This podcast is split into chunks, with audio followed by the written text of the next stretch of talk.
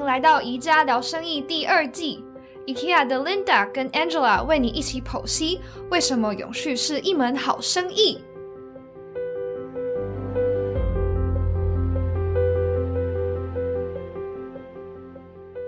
嗨，大家好，我是 Linda，非常开心各位听众又准时收听我们这个节目，叫做《宜家聊生意》。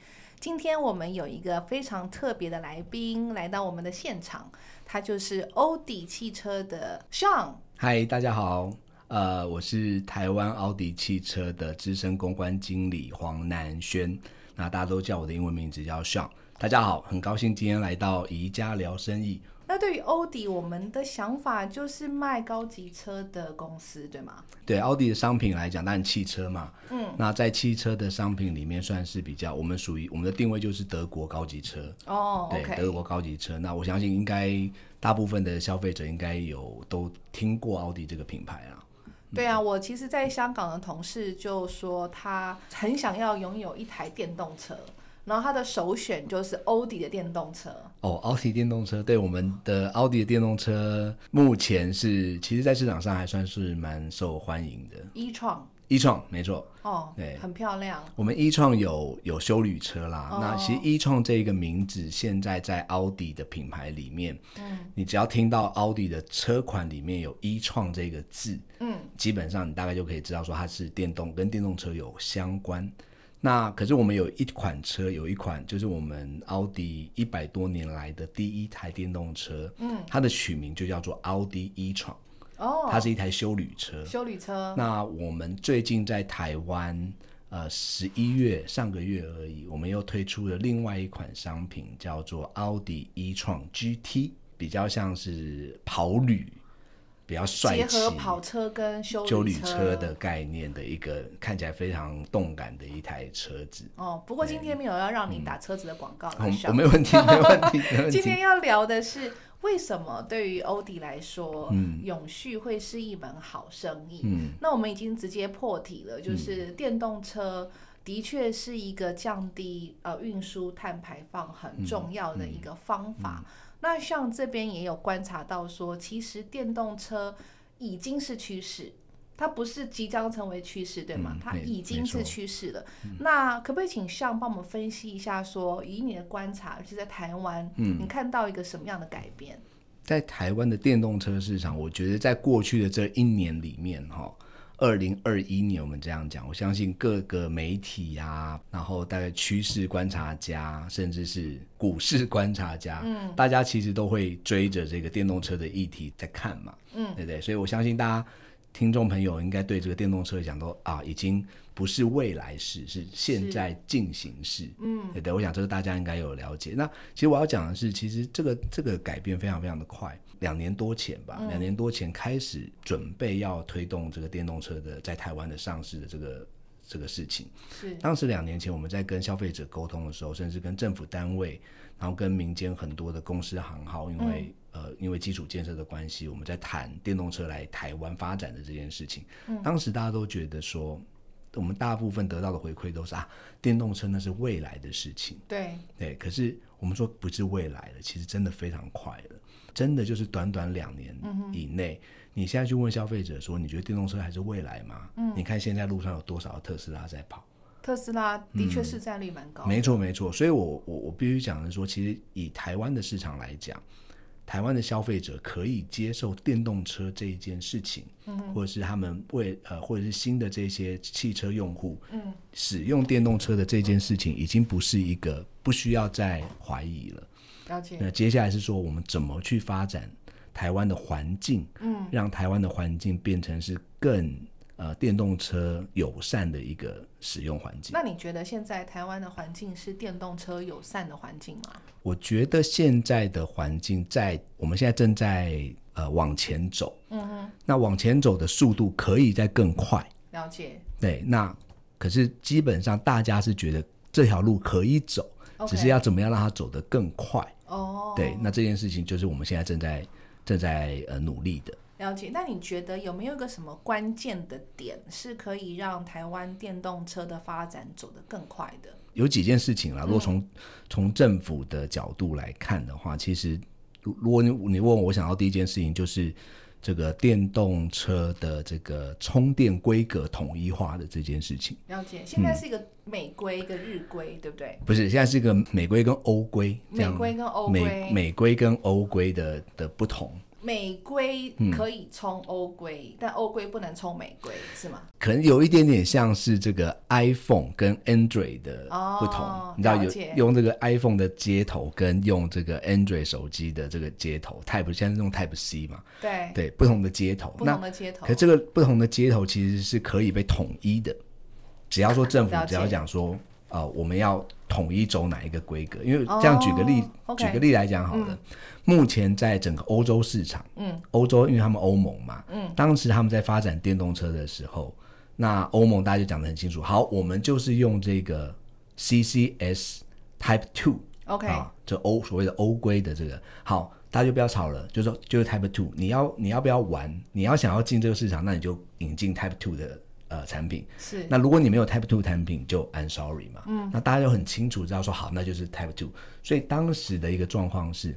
特斯拉其实有他们自己的一个充电的规格，他们自己的。对。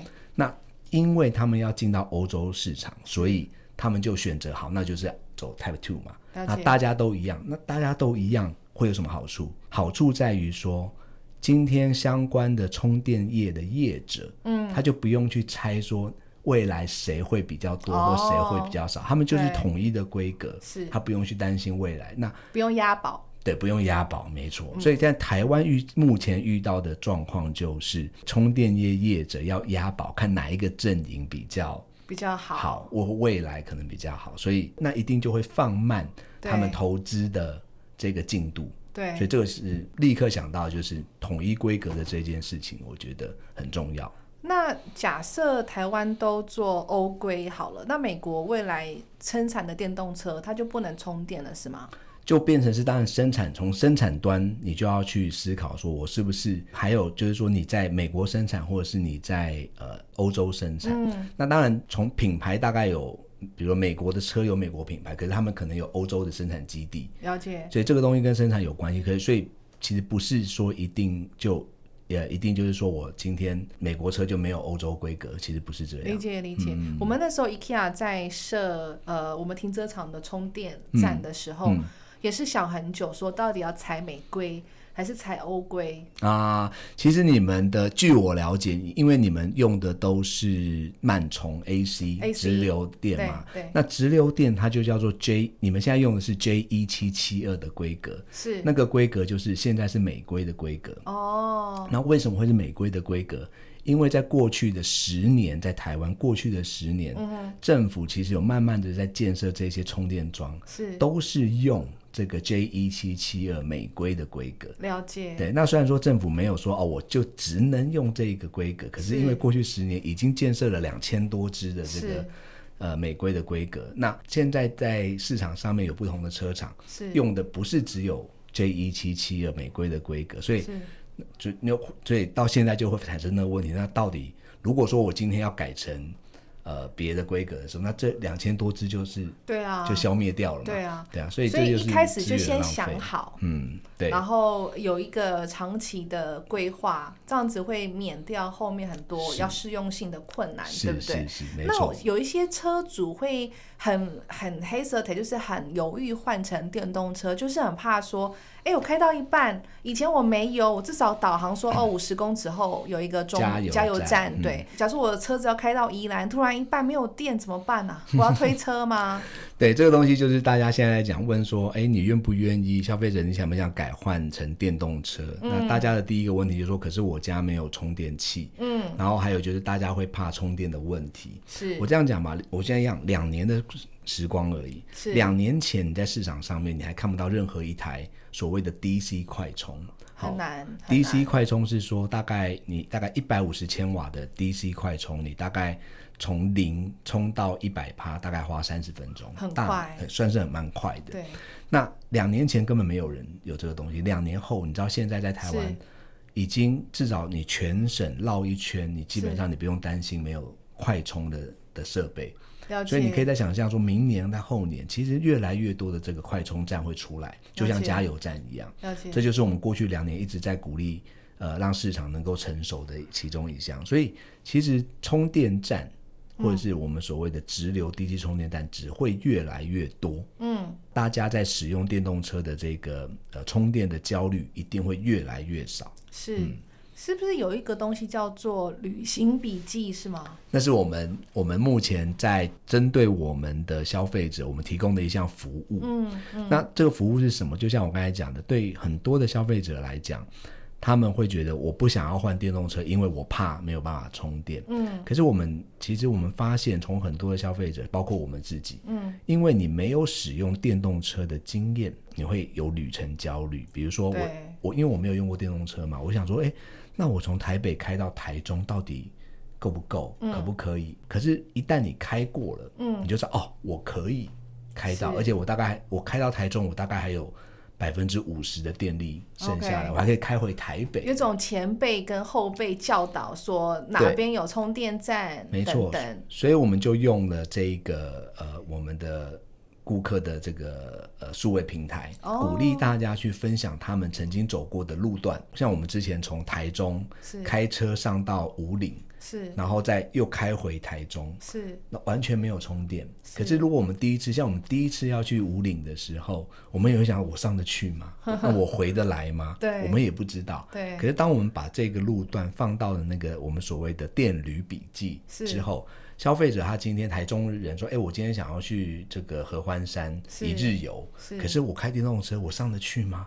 我他就会担心嘛。可他发现原来已经很多人都已经这样做过了，所以他就不会他就不会怕了嘛。OK，所以基本上的概念是这个样子。了解了解，那以后顾客也可以分享从台北的一家。开车到台中的一家，对，中间有哪一些可以加电的？没错，我觉得这是个过渡期，在充电的充电站还没有像加油站这么普遍的状况下，你只是要让消费者知道说，嗯，其实你不用担心充电。我举一个例子，是我举个例子，我觉得这个例子蛮好的，大家应该很多消费者或很多呃都有去过东京。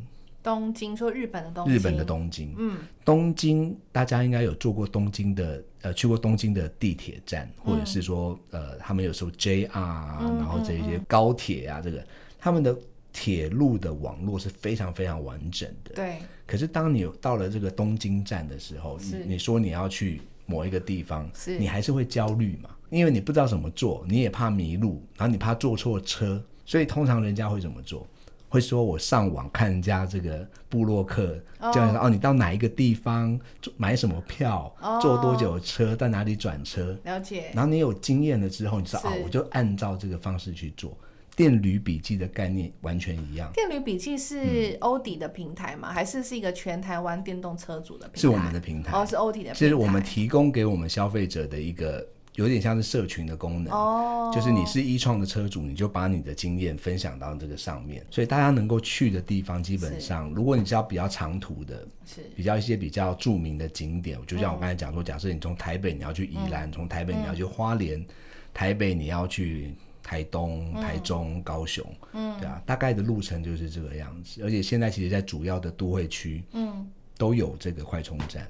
那，嗯，欧迪身为一个这么样的车呃大的车商，你们对于电动车发展的进程，应该也都有很早的规划了，对不对？这件事情其实确实没有错。我们大概我们在台湾，嗯，上市第一台电动车是在去年的十二月，二零二零的十二月，那是我们第一款的电动车，纯电的电动车，纯电电动车上市。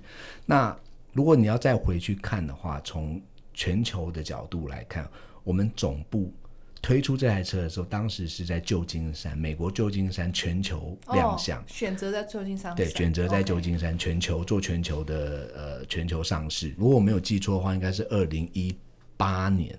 二零一早两年，早两年比我们早两年，比台湾早两年，台台湾慢两年。可是基本上现在我讲说，欧洲整个一创的这个销售在欧洲，或者是我特定讲在北欧的市场里面，其实一创的销售是第一名。哦，真的。其实这电动车，尤其是一些北欧，我相信那个 IKEA 是北欧品牌，对对北欧对于这个呃，对于这个 sustainable 这个永续的这个观念非常非常的重。是。那所以北欧非常非常多的国家也鼓励大家开始转换成为电动车。对。所以像是如果我没有记错的话，挪威，嗯，挪威现在目前的电动车的销售量已经超越了油车的销售量。哦，是因为他们整个。呃，消费者意识起来，再加上有一些公共的设施的一些普及，譬如充电站的普及，对吗？对，充电站的普及当然是消费者意识，还有一个政府鼓励，政府的政府的鼓励，所以这个三点都有。是，所以现在目前在非常电动车现在非常成熟的市场，就是。就是北欧的市场。你们刚刚说，呃，台湾第一个上上市的电动车是二零二零年的十二月。对。那有没有一个时间点，就是欧迪只卖电动车，有这样的规划吗？这个东西，以我们我们先不讲台湾，好，我们先讲 global，我们总部这边发出来，全球，嗯，全球现在的目标或者是计划，呃，我们在二零二五年的时候，三年后，三年后就三年后，二零二二。二三二四，对，三年后，三年后，三年后，奥迪会推出最后一款，就是全新的呃汽油车产品。了解，就是靠传统引擎引擎对。来来跑的来跑的车子，然后它要吃汽油的，对，它吃汽油，然后全新的车款在二零二五年会推出。了解，意思是说。从二零二六年开始，是所有推出的新车款是就没有汽油车，也没有这些所谓的汽油柴油，就只有电动车。那奥迪 TT 的车主是不是就要哭了？哎，这个非常好的一个非常好的一个 TT，现在已经有非常多的消费者要买这些旧的 TT，变成是他们的收藏。收藏。对，那未来 TT 会不会有电动版？我不晓得。理解。对啊，可是。以后就不会有汽油的版本了，这是一个很大的宣示，哎，非常大的宣誓，非常非常大的宣誓。我们自己内部都觉得认真嘛，对啊，就是哇，我我很难想象奥迪，就像你刚才讲的这个这么经典的 TT 的车款，或是 A4 这么经典的一些啊 A4 Avant 这些车子都没有汽油版本的，哇，那个。对对对，很多的车迷来讲是很难置信的。可是这里相对于同步跟呃欧迪跟世界宣示说，我们为了这个地球要能够永续发展，电动车是一个很重要的解放。那身为汽车的制造商，我必须要去做这样子的政策，这样的转型。才能够保障我们未来子子孙孙都能够有个好的环境嘛？其实汽车产业哈，它涵盖的范围非常非常的广，我相信大家都了解。对，那汽车产业的发展的在这个历史的发展进程当中，嗯，一直不断永续的这一件事情，永远都是非常非常重要的一块。理解。所以每年我们当然会有一些这个永续报告书的提出。嗯，那因为。汽车的生产跟制造，凭良心说，它是确实会造成比较多的污染。比如说，你需要非常非常多的水，OK，你用到非常多的钢铁，对，你非用到非常多的这个，因为它就是一个汽车，它就是一个组合商品。理解，高度制造的一个对高度，它是一个非常非常高度工业的一个一个一个产业。是，所以你要怎么样让这些？呃，在生产的过程里面，嗯，变得更永续，这一直以来都是一个话题。是。那以往的话，除了从生产制造，我会告诉你说，我要怎么样利用我的废水，嗯，我今天的这一些烤漆，我要怎么样让它能够更环保？然后还有我这个车子本身的材质，是不是用这一些可回收用的材质？好，以前生产制造会产产生非常多的污染，我们这样说。那车子在使用。到了消费者手上，我开始开，十年的时间里面，我会有排放的问题。对，会排放。对对，我有排放的问题。那排放的问题的话，当然就是，比如说，我们就是要看到欧洲会一直的提高他们对于这个排放的污染的这个规定。嗯。所以一直也在进程当中。然后未来当然等到你车子使用结束之后，如何回收它？钢铁的回收材质、塑胶类的回收，这个。其实已经是有一个，都已经有一个 life cycle 在进行。那好，接下来到电动车的时代，基本上我们就是要求的是在生产端，嗯，我们要能够变成是零碳排，零碳排，对，或者是碳中和，碳中和，碳中和的方向。所以基本上现在台呃，现在奥迪的生产电动车款已经有三个工厂。那这三个工厂，不管是在德国本身，或者是在比利时，然后也有在匈牙利的工厂，生产电动车的工厂的这个生产基地都已经完全碳中和。哇！对，那接下来就是在你使用的过程，是电动车的使用过程跟以往的汽油车不一样，是它没有排放。对，对对，它没有排放，所以基本上基本上在使用这台汽车是没有。排放的，对，下一步就会是当这些汽车，嗯，要被淘汰了，是。回收。那回收的这件事情，尤其是电池的回收，电池是一个高污染的的的 component，对，所以电池的回收，现在我们就是有非常非常，老说我们现在呃整个集团，嗯，花了非常多的精神在在测试我们要怎么样有效的利用这些废电池，不管是再利用或者是分解，是，然后。来降低它的这个污染，所以这个也是都正在进行中。而且，这个其实不是说有些人可能会批评说啊，这个电池的污染你们绝对没办法解决。这个就是在推动这个产业发展其中一个非常重要的面向。电池的回收很多会需要一些靠化学的方法，我们说叫化学回收法嘛。对对对。那成本蛮高的，而且需要很多技术的突破。是。但我觉得其实对于未来这种技术的发展是蛮有信心的。当看到有商机的时候，我觉得。就就会有信心。其实 IKEA 我们自己在讲减低碳排，我们会有一个一个愿景，叫做我们希望在二零三零年之前达到气候正效益的目标，就是 climate positive。嗯那意思就是我们希望借由转型成为循环经济，像刚刚上说的，我们把每一个产品在供应链里面，除了在生产制造，同时把碳减低之外，我们也希望赋予每个产品都能够被再次使用、重生的。机会不知道像这边对于欧迪这边，你们应该有一个类似这样子的宣言吗？其实我们呃，对于碳排的这件事情，其实我们现在的目标就是二零五零年，五零年，二零五零年，但是达到全全部完全的碳中和，包括所有的废弃物处理、电池的处理等等。对，所以当然就这个就包括到供应商端。是整个 value chain 的改变，所以这件事情我相信大家都像我们台积电，不是现在也开始去买很多的绿电吗？对，其实这东西都是我们现在开始会要求我们的供应商要做一样的事情。理解。所以这件事情就是正在发生当中，二零五零年是我们的目标。了解。那其实要在二零五零年达到这个目标，代表现在就要做非常多的。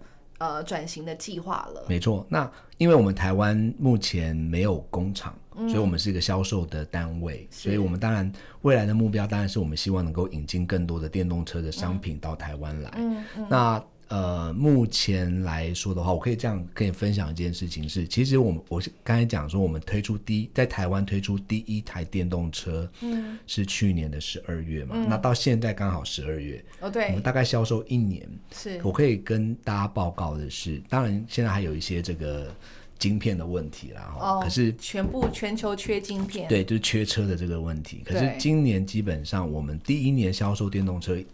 销呃电动车在我们所有的销售，今年的销售里面的占比已经到了八个 percent，将近十个 percent。这样子的表现算好吗？我我们自己评估是非常好的。比预期好超多。如果今年的销售呃超过 ten percent 的话，我会觉得非常非常的超出我们的预期。对，八 percent 我觉得已经是哇，我们已经觉得是嗯非常满意，非常满意。它后面这个数字后面是代表消费者的意识在转变吗？我觉得是，我觉得是消费者的意识在转变。当然，我们可以去看说买这些电动车的是原本就已经是奥迪的客人，嗯，还是是因为有电动车而进到。好问题，来选择奥迪的客人，这个这个可能一半一半。台湾的消费者对于电动车这样子的商品的接受度是高的。我自己虽然不是买纯电的车，但我就是买 hybrid，hybrid 就是一半油一半电。是是是。但我觉得好好开哦，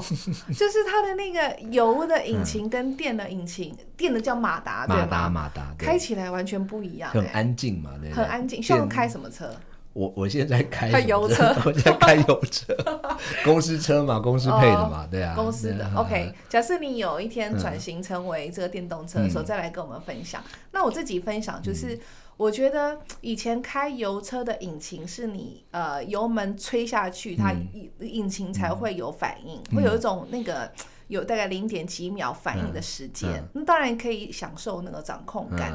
但是对我来说，那个用电车的马达是随随传随到，对，而且几乎上坡加速，你没有感觉到那引擎从呃零到一百那种费力的加油过程，它就是非常直接，它直接的就到那个速度了。对。所以我觉得难怪有一些，嗯，刚刚说超跑旅，嗯，综合的车，那个操控感，我相信在欧迪应该你讲到这一件事情啊，这件事情就是有非常非常多传统汽车的这一些车迷们，很挣扎的一件事情。为什么这样说呢？因为大家以前我们在玩车的人，哦，就是你知道，我们要看我们的这个引擎，然后我们的变速箱，因为引擎的动力是透过变速箱传输到。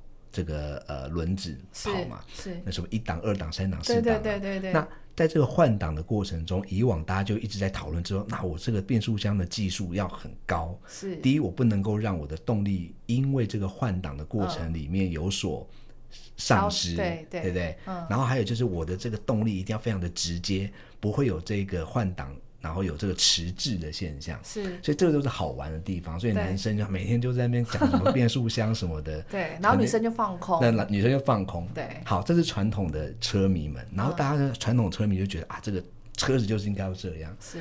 那当他那可是后来我们发现电动车来了，我们开这个电动车，嗯，电动车基本上它没有变速箱。对，它直接就是电池带动马达，直接就是轮子就转了。是，所以就像你刚才讲的，你你的感觉是完全正确。嗯，它完全没有任何的迟滞，动力随传随到。动力随传随到。哇，那个真的是你就是开了，你会完全回不去的。就是对这个动力太直接了，然后完全不需要等，对，没有那个零点几秒的那个时间差。然后像我们之前开这个一创去五岭，是。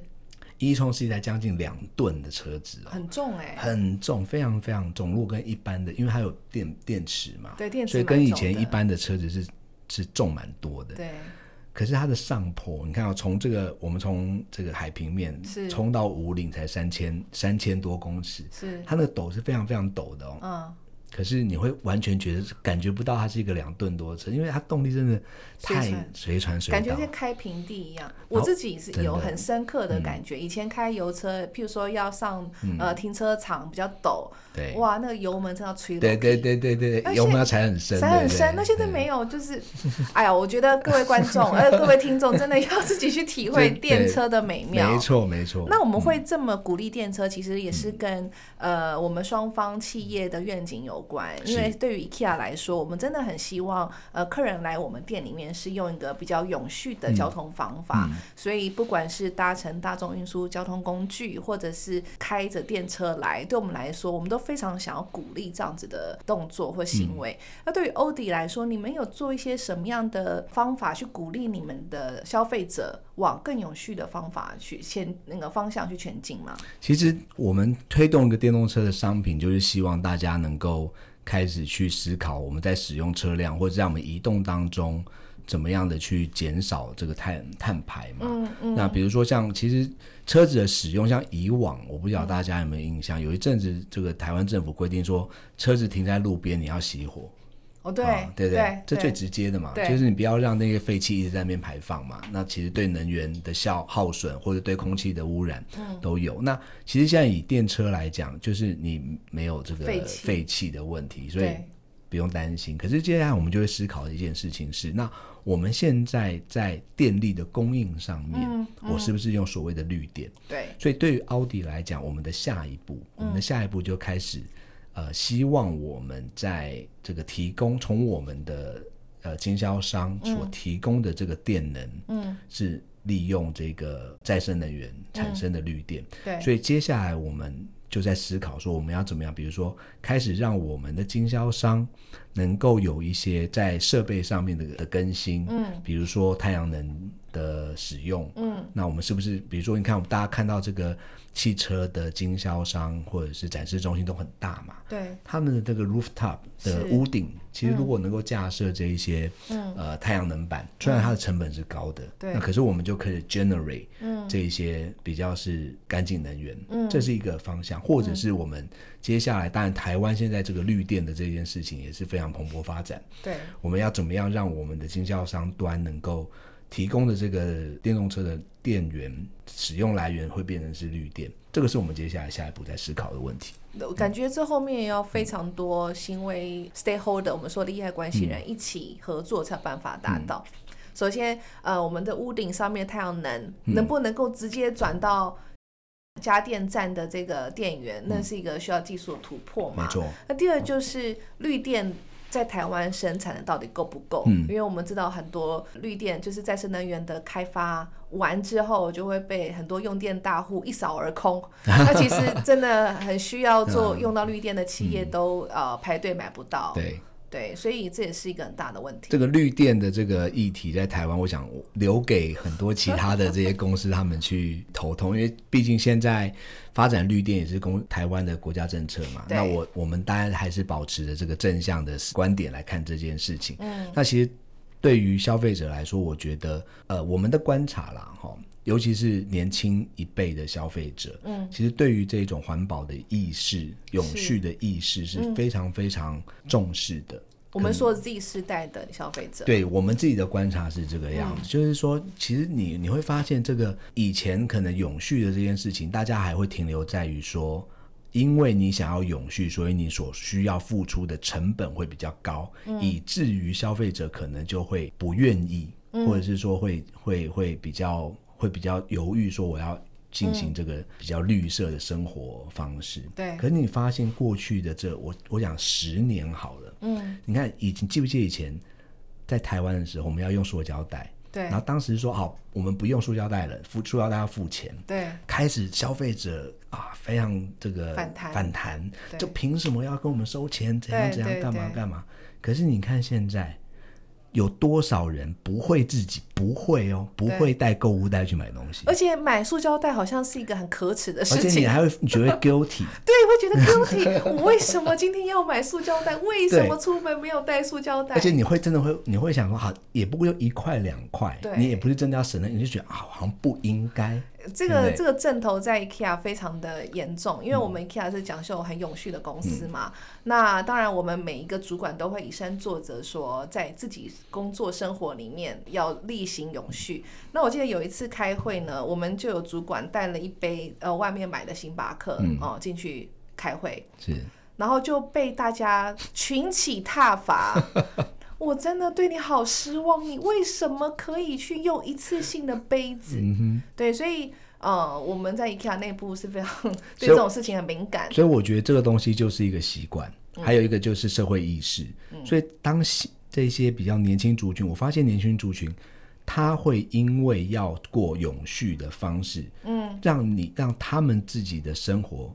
多一点点不变，他们是愿意的。对，这跟他们价值观有关。价值观是完全不一样。然后多付出成本，他们也是愿意的。他宁可多花一点钱，然后去做对这个环境比较友善的。是。所以这个是我们自己的观察，是年轻族群的消费者对于这件事情，是你这个产品是不是真的能够 sustainable，会变成是一个未来的趋势。对啊，所以这个像就点到我们今天很重要的一个剖析，就是对于欧迪来说，你们其实观察到消费者。的这样子的一个购买行为，后面的心态在转变，然后同步呢，你们整个全球的集团来说，也对永续的相关的一些进程有很明确的策略，有很明确的承诺。嗯，那对于你而言，你可不可以跟啊我们听众说一说，假设我们不这么做，会有一些什么样的可能会遭受到的危机呀，或者是怎么样的？我觉得危机上面来说，我我我觉得这个我应该不用讲太多啦。其实当然。距离跟我们比较远，那就是北极熊没东西吃，对不对？我们可以讲到那个。那如果你回到，而且北极北极熊不是没东西吃，它是没地方住，没地方住，对对对，它没有地方那个就是溶溶解嘛，对，它就就会淹死。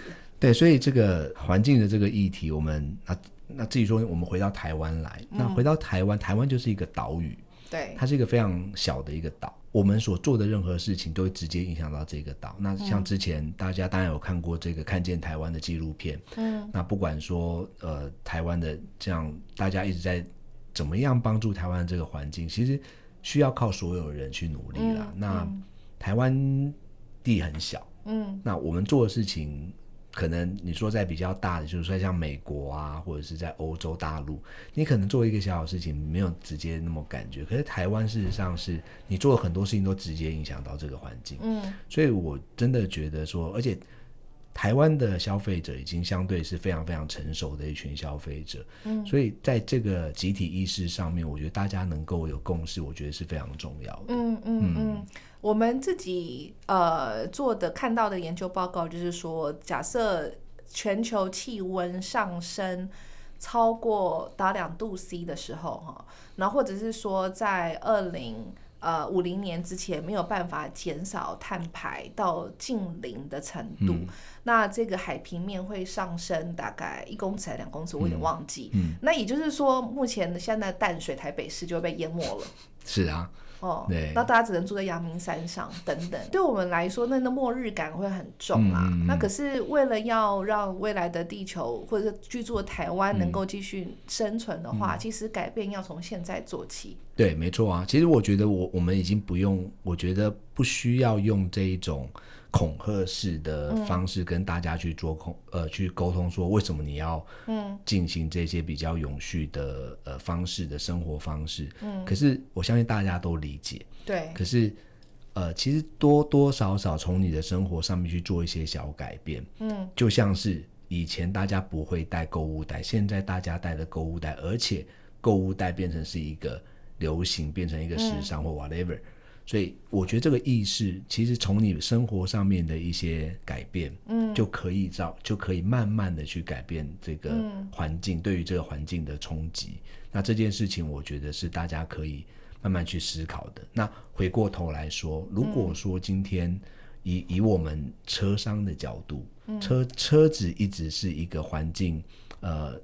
我们说会有制造污染的一个项目，可是人不能不移动嘛？对啊，对不对？人不能不能移动，我不能因为说我们今天因为有因为因为有这个环境的冲击，造成环境的冲击，而我就不移动，我就每天待在家里。可是商号其实现在因为疫情的关系，我防控的，好像还当然会。我觉得这个这整个社会都是一直不断的在演进的。对，那对车子的使用上面。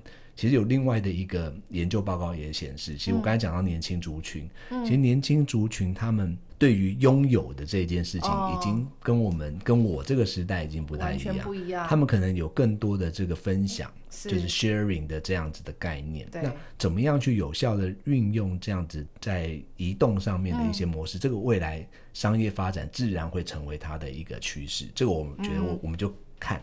可是我觉得，在我再回答强调一件事情，就是还是大家对于永续的这样子的概念，嗯，永续的概念是不是能够落实到我们的生活里面，或者是我们愿不愿意接受这件事情，这个是大家要好好去思考，而不是说任何一家企业，不管是 IKEA 也好，不管是不管是奥迪也好，大的企业产出的这些商品。企业为什么就是企业一直去想办法让这一些我们产出来的商品更永续？嗯，可是如果今天消费者没有永续的概念的时候，这些商品也不会被接受。对，一个是供给，一个是需求。对，没错。所以欧迪有很好的供给，然后你们也因为看到市场的需求，做出更多的供给。是对。刚刚讲到说，就是年轻人对于产品拥有的这个。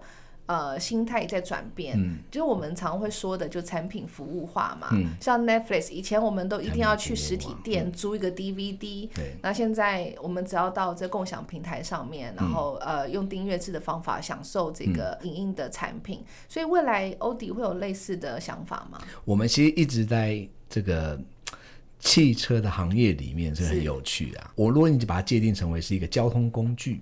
好，那它就是一台汽车。嗯，可是其实汽车，呃，这个汽车产业每一家公司，他们都我们都在想的东西是，是一个我们讲说移动的解决方案。哦，移动的解决方案。我们这样讲好了，在未来，我不知道若干年后，大家其实现在看就是无人车嘛，终极的目标就是无人车嘛。对，你可能不用开了，可是人还就像我刚才讲，人还是得移动。对，那。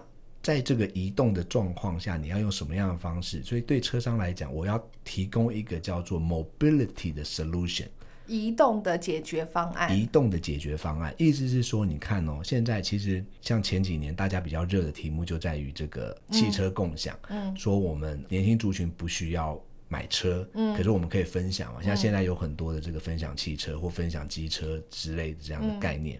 然后以前就会有人讲说，哎，那这样子的话。车子不就卖不出去了吗？嗯，其实你去想想哦，我们实际像我自己，我有台车子，我每天上下班开车，嗯，那上班一小时，下班一小时，两个小时，嗯，除了这两个小时之外，我的车子都是 idle 在那边的，对，都停在那里没有使用，对。可是如果在我没有使用的这上班八小时，我这样讲，上班的这八小时里面，我这个车子给别人用，哦，我给别人用。它的这个里程数就会增加的比较快嘛，对，相对来讲，它的淘汰量，它的淘汰率就会比较快，对，对不对？淘汰比较快，那我一样就新车上的速度就会比较快，所以这是一个新陈代谢的循环。对，新陈代谢、新陈代谢的概念，新陈代谢的概念。所以这个东西会不会往这个方向去发展，也有可能。那对啊，还有就是说，当这个在都会这个比较大型的都市，我们所谓的 mega city 的发展上面，消费者今天就像你会用 multiple 的呃 mobile solution，比如说我今天骑的 U bike，嗯，像我自己啦，嗯。这个我爸妈住台中嘛，嗯，我去台中，如果我今天不自己开车，我会怎么去？嗯，我就骑着 U bike 从我家骑 U bike 到捷运站，嗯，然后坐捷运去高铁站，嗯，然后到高铁站之后坐高铁到台中，台中下车之后我就再骑啊，再坐公车坐到这个台中市区，然后再骑 U bike 回我爸妈家。它就是一个 multiple 的 solution，而且完全有碳排，高铁那一段，可是是 share 的，是 share，对啊，我没有自己 own 嘛，所以这个不是不能进行的，所以这个东西就是说。未来的这个移动方案上面会变成什么样的模式？也许大家不买车，可是你还是得有车或者是移动的工具来帮助你移动。对，这件事情是不会消失的。对，所以车商的角度就要去想，我怎么样在未来共享交通工具的上面抢到先机。是，没错。嗯，没错。这也就是又回到呼应我们一开始的主题，就是永续是一门好生意，是对不对？我们一直要往未来呃人类更永续消费习惯先做布局。这样呢才能够保持企业长青。是啊，是啊，没错。嗯，对。好哦，今天谢谢像给我们这么多灵感的启发。不客气，谢谢大家，提供大家一些不同的观点啦。对，还有一些从汽车。呃，汽车商的角度，我们看，不管是台湾市场或全球市场，因为汽车永远是大家生活，一直都是大家生活里面蛮重要的一个一一块东西，所以我觉得有一些不同的观点，尤其是就像我一直在讲的，传统的车辆转变成为电动车的这件事情，就像当初我们从传统手机转换成为这个智慧型手机的这一个，那是一夕之间对一夕之间转变，没错。我相信在呃接下来十年甚至五年，在整个这个道路上面的汽车的样貌，嗯，应该很快会有很不同的感觉出来。重点是开电车的体验真的很好。对，请这个大家如果还没有开过这个纯电车辆的话，其实市面上已经有非常非常多的品牌，其实大家都可以去试试看，因为。真的，那已经不是未来式，那是进现在进行式。好了，为了我们未来永续的未来，呃，大家考虑换一下电车。既然结论是这样下，好，谢谢夏 OK，谢谢，谢谢大家，拜拜，拜。